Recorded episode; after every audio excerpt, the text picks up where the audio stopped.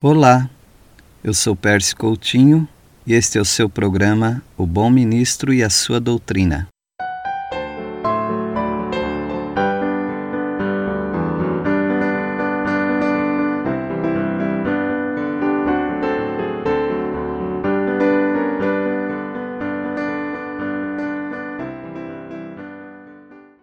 O capítulo 4 de Jó nos apresenta a primeira acusação contra Jó.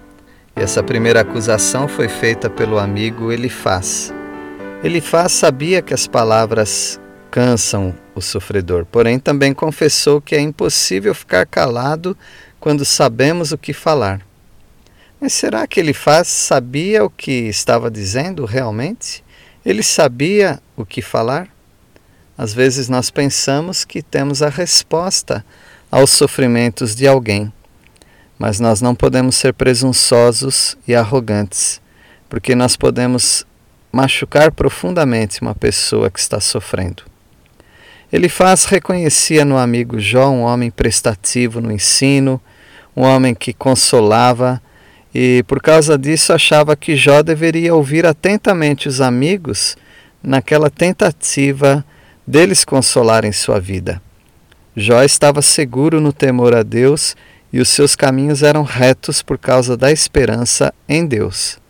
Até aí ele faz estava certo, mas ao sugerir que o justo e o inocente não sofrem, ele está falando do que ainda não viu e nem aprendeu. Deus silencia os perversos, mas no tempo dele e não na mesma hora, e muito menos no nosso tempo. Se assim fosse, Deus poderia impedir que houvesse maldade pois não deixaria o injusto operar. Se existem injustos, é porque praticam injustiça, e isto com a permissão de Deus. Portanto, ele faz estar certo do ponto de vista daquilo que ele conhece. Mas ele não conhece tudo.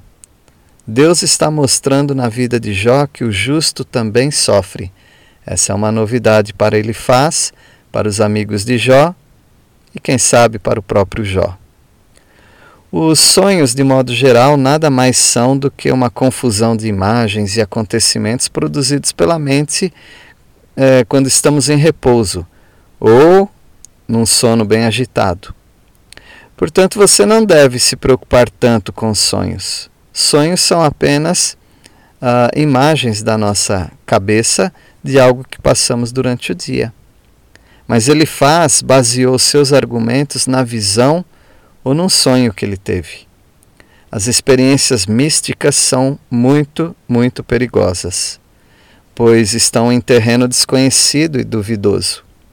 Eu não preciso acreditar em pessoas que falaram que tiveram um sonho em que Deus mostrava o que eu devo fazer.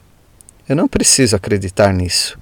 Eu preciso acreditar na palavra de Deus revelada, escrita e aplicada pelo Espírito Santo na minha vida. Sonhos, sonhos são um terreno desconhecido e perigoso. Não podemos dar crédito às pessoas só porque disseram ter tido uma visão. Ainda que as visões pareçam corretas, nunca devem ser a base do crente da igreja, que tem toda a revelação escrita. Ele faz concluiu pela visão que Deus tem anjos imperfeitos. Isto não tem base bíblica. Os anjos imperfeitos ou pecadores são os anjos caídos, conhecidos agora como espíritos maus ou demônios. Mas não existe dentre os anjos bons anjos imperfeitos. Tudo que Deus faz é perfeito. Os conceitos corretos misturados com crendices e mentiras fazem de todo o discurso uma mentira e precisamos rejeitá-la. Ele faz tem razão em algumas coisas, mas não tem razão em outras coisas. A mensagem de Deus não tem brechas ou falhas e por isso deve ser aceita totalmente. As percepções, os insights, as palavras dos homens precisam ser pensadas, consideradas corrigidas quando estiverem erradas, mas nós não podemos colocar toda a nossa confiança nas palavras dos homens. Portanto, nós podemos sim ouvir conselhos, mas nós podemos ouvir diversos conselhos e não apenas um. Nós podemos ouvir palestras, nós podemos ler livros, contudo, nós precisamos ter como na, a nossa regra de fé e prática somente a palavra de Deus. Considere isso, pense nessas verdades e continue no estudo de Jó.